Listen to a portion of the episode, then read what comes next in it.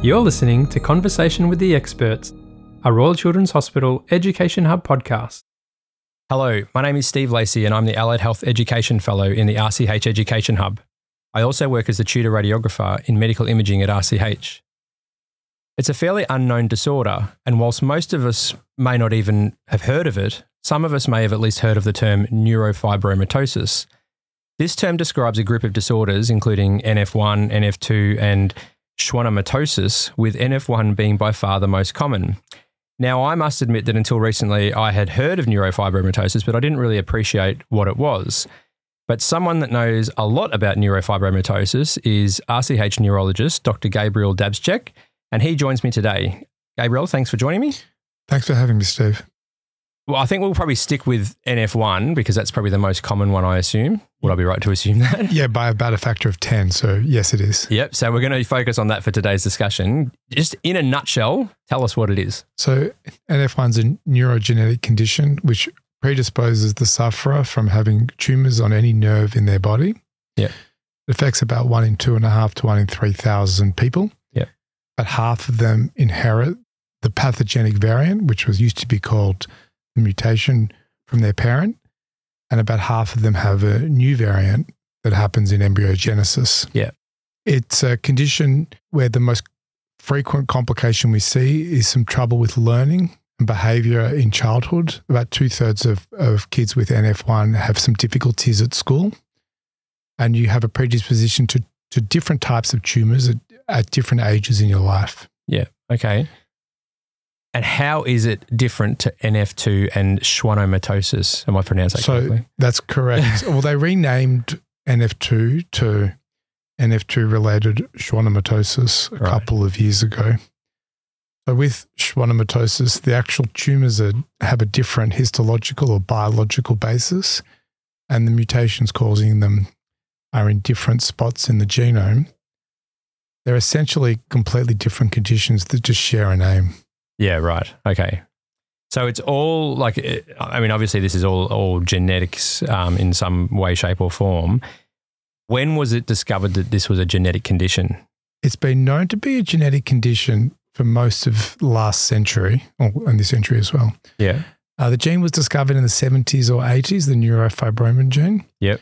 And so it's been known because of the autoso- autosomal dominant, the way it's inherited, that you inherited it from one parent, um, that it's been genetic for a long time. And the implications of that have become much more important as the years have gone by and medical technology has improved. Yeah.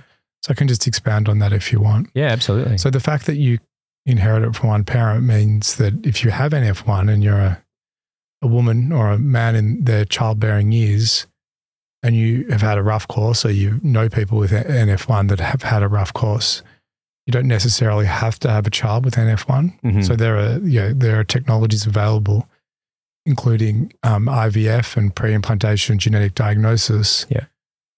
You can choose to implant an embryo that doesn't have NF1. yeah. So you can decide that you don't want children with NF1.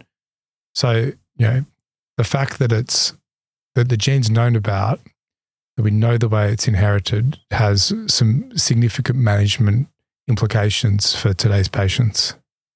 So it sounds like then that it's come quite a long way. Like if we're talking about the 70s or 80s, and then you think about where we're kind of at, where you can actually almost choose to to disregard that, you know, passing that gene on in some way, then it's kind of really come a long way. Yeah, it's at least in my career, it's the implications of knowing the genetic cause have really hasn't been transformational yet, but we expect there to be some reasonably transformational advances over the next decade or so. Um, the fact that there are targeted therapies for some of the tumors, which are based on the the fact that we know that the mutation causes a problem with the neurofibromin gene, Yeah. and that leads to an overactive pathway that makes the tumor grow. And the, the targeted therapies, they stop or they act as a block on that pathway and that are effective. That's all come on board in the last uh, five to seven years. Yeah. The field itself has changed with advances in medicine in general Yeah. over the past few decades. Okay. And as far as the genetics is concerned, is are we talking of a, a like a autosomal dominant recessive? It's a, it's a dominant condition Yeah. that you inherit um, a pathogenic variant on one of your NF1 genes. Uh, Yeah. NF1 codes for neurofibromin. And neurofibromin acts as a brake on the RAS MAPK pathway, which is necessary for cellular growth and replication. Okay. I assume then being a dominant, then it's quite a, a high likelihood then of passing it on to children then. So we say it's 50%. It's like flipping a coin. Yeah. Okay. So I guess if you looked across a big enough population, it is 50%. So every now and then you come across a kindred where there's eight kids and all of them have NF1. Mm. So clearly there are other factors at play. Mm. And it's a bit, it's outside my understanding why that happens. Yeah. But, but generally it's about 50%. And that's generally what we see in clinic. Yeah. Okay. So let's talk now about then how NF1 kind of affects the body. And there's obviously a lot of different features that occur with NF1. What are some of these major features that we'd be talking about? I like to think of NF1 as a condition that affects the, uh, our patients at different ages, at different stages. Yep. So in young children, the things we really focus on is making sure that their vision is good and their development's appropriate. We know that roughly about one in five kids with NF1 will develop an optic pathway tumor. That's a tumor at the back of the eye. Yeah. But only a fraction of them are going to require treatment. Okay. So it's really important that we get our patients assessed by the ophthalmologists and the orthoptists and in the community, the optometrists, um, to make sure that their visual pathways are developing appropriately and that they their acuity is good. So we do that at set points every six months until six years of age Okay. uh, From birth, basically. from birth. so Yeah, you're, right. you're at a peak risk period in the first few years of life. Yeah. So really, it'd be unusual to develop an optic pathway tumor that causes symptoms after your sixth birthday. So we really focus on that in those preschool and early primary school years. Right. Okay. And then what else? What else are we looking Also, at? So the other thing in that early age is development, because we know that two thirds of kids have difficulties at school. Yeah. And it's uh, areas uh, like attention, executive function, verbal memory. If you look at a group of children with NF1, their IQ is five to 10 points below the median. Yeah. So as opposed to the general population where it's 100, it's around that 95 level. Okay. So we and we know where the weaknesses lie. So we we aim to have these these children assessed and to have the necessary interventions at school. Yeah. Okay.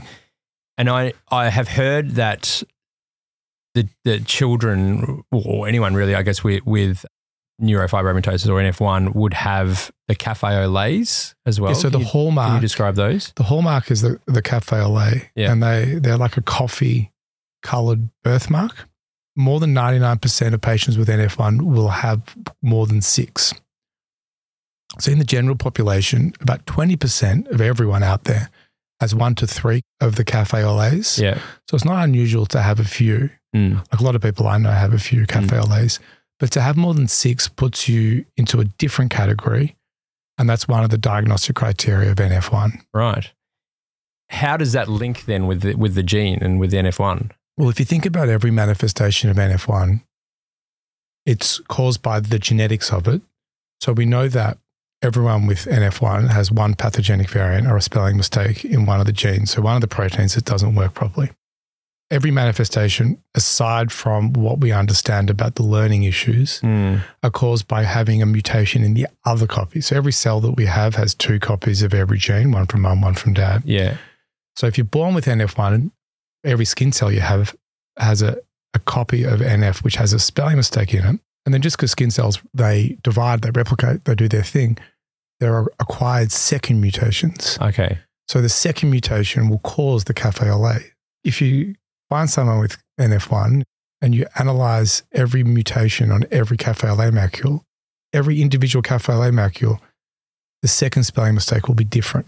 It's not caused by the first spelling mistake, but it's the second spelling mistake. Because just because these people are they're born with one hit just means that they acquire the second hit more often. Yeah. Whereas that 20% of the population that have one to three cafe laits, they just haven't had enough time to get two hits. if- Yeah. If, that makes sense. Yeah, it does. Yeah. So if you, you know, if, if we live to 500, Yeah.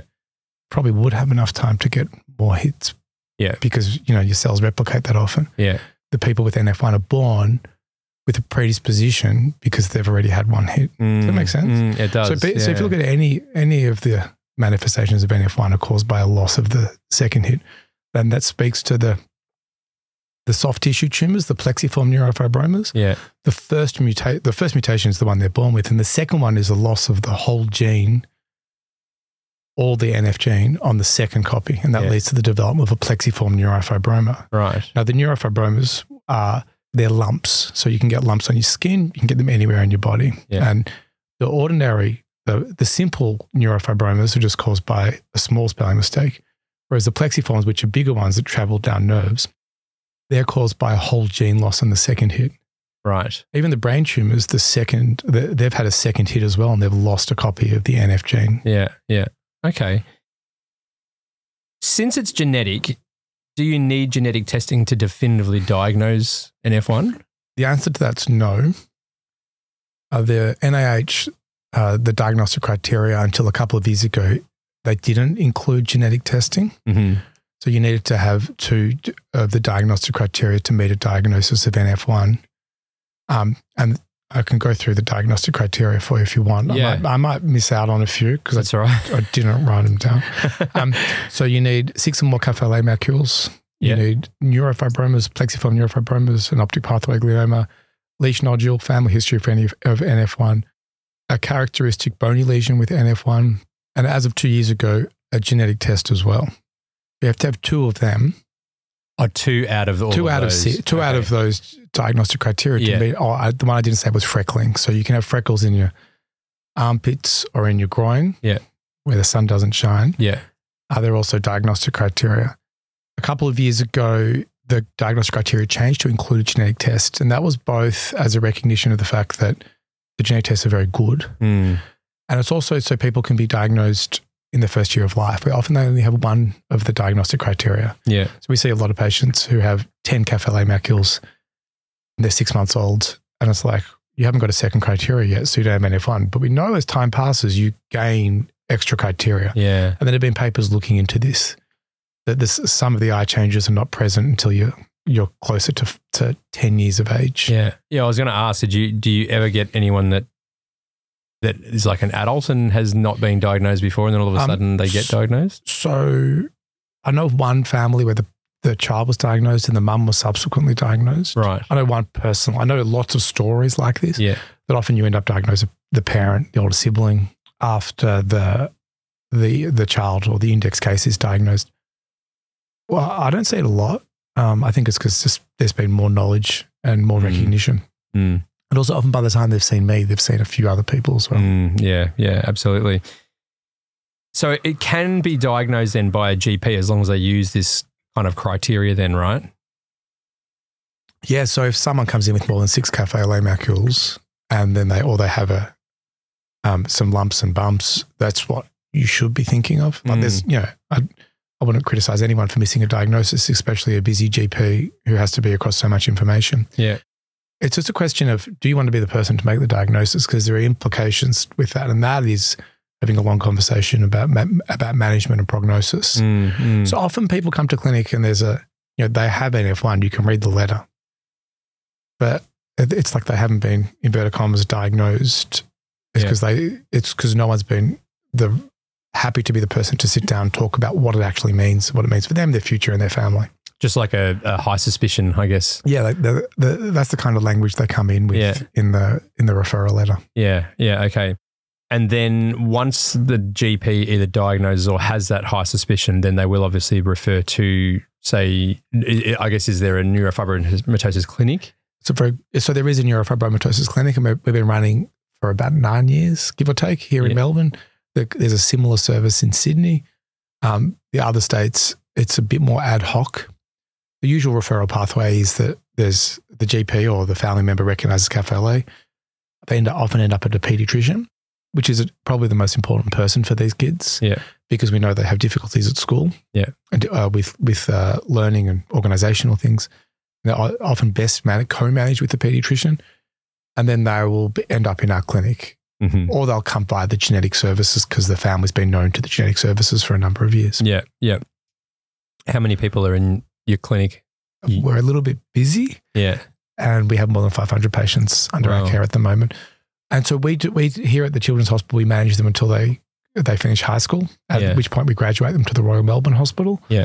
Uh, and the clinic there is run by Professor Kate Drummond, who's the head of neurosurgery. If you look at the numbers, it works out that there are about somewhere between 20 and 30 kids born every year with NF1, just Mhm. with that one in two and a half to 3,000, somewhere between 70 and 100,000 live births, which means that in every age bracket, there's 30 people. Yeah. So if you're doing a successful, if, you do, if you're running your clinic well, as in getting everyone 80%, Yeah. it's you get 600 patients before 20. So we're almost there. Like we, we know we're missing some patients. We know we're missing about a fifth quarter. These patients live until their 60s. I really feel for Professor Drummond and how she manages her service because there's a massive patient cohort out there that Yeah, she's, there she's be. managing. And it's only Royal Melbourne that then Yeah, so, subsequently get them. so Kate's clinic started three years after our clinic, two or three years, in that we were we had all these patients that we didn't know where to send them. Mm. And Evelyn, who runs the transition service here, organized a meeting between me and Kate. And Kate said she'd take this on, this, this the, the clinical responsibility of running it. And now she's running a very busy clinic. Mm. Mm, good on her. Hats off for sure. Let's imagine then that you have a patient, a young patient, like a baby, for example, who has just been diagnosed with NF1. What's going to be in store for them as far as hospital or clinic visits go? So we typically try to keep clinic visits to about annually, Mhm. unless something urgent pops up. The way we've structured our clinic is to be a one stop shop. So they can come to clinic and they can see me, and I'm a neurologist by training.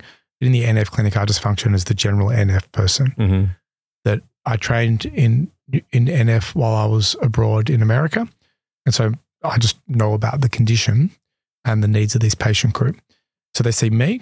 I've got a general pediatrician in clinic if they don't if they haven't got a general pediatrician in the community.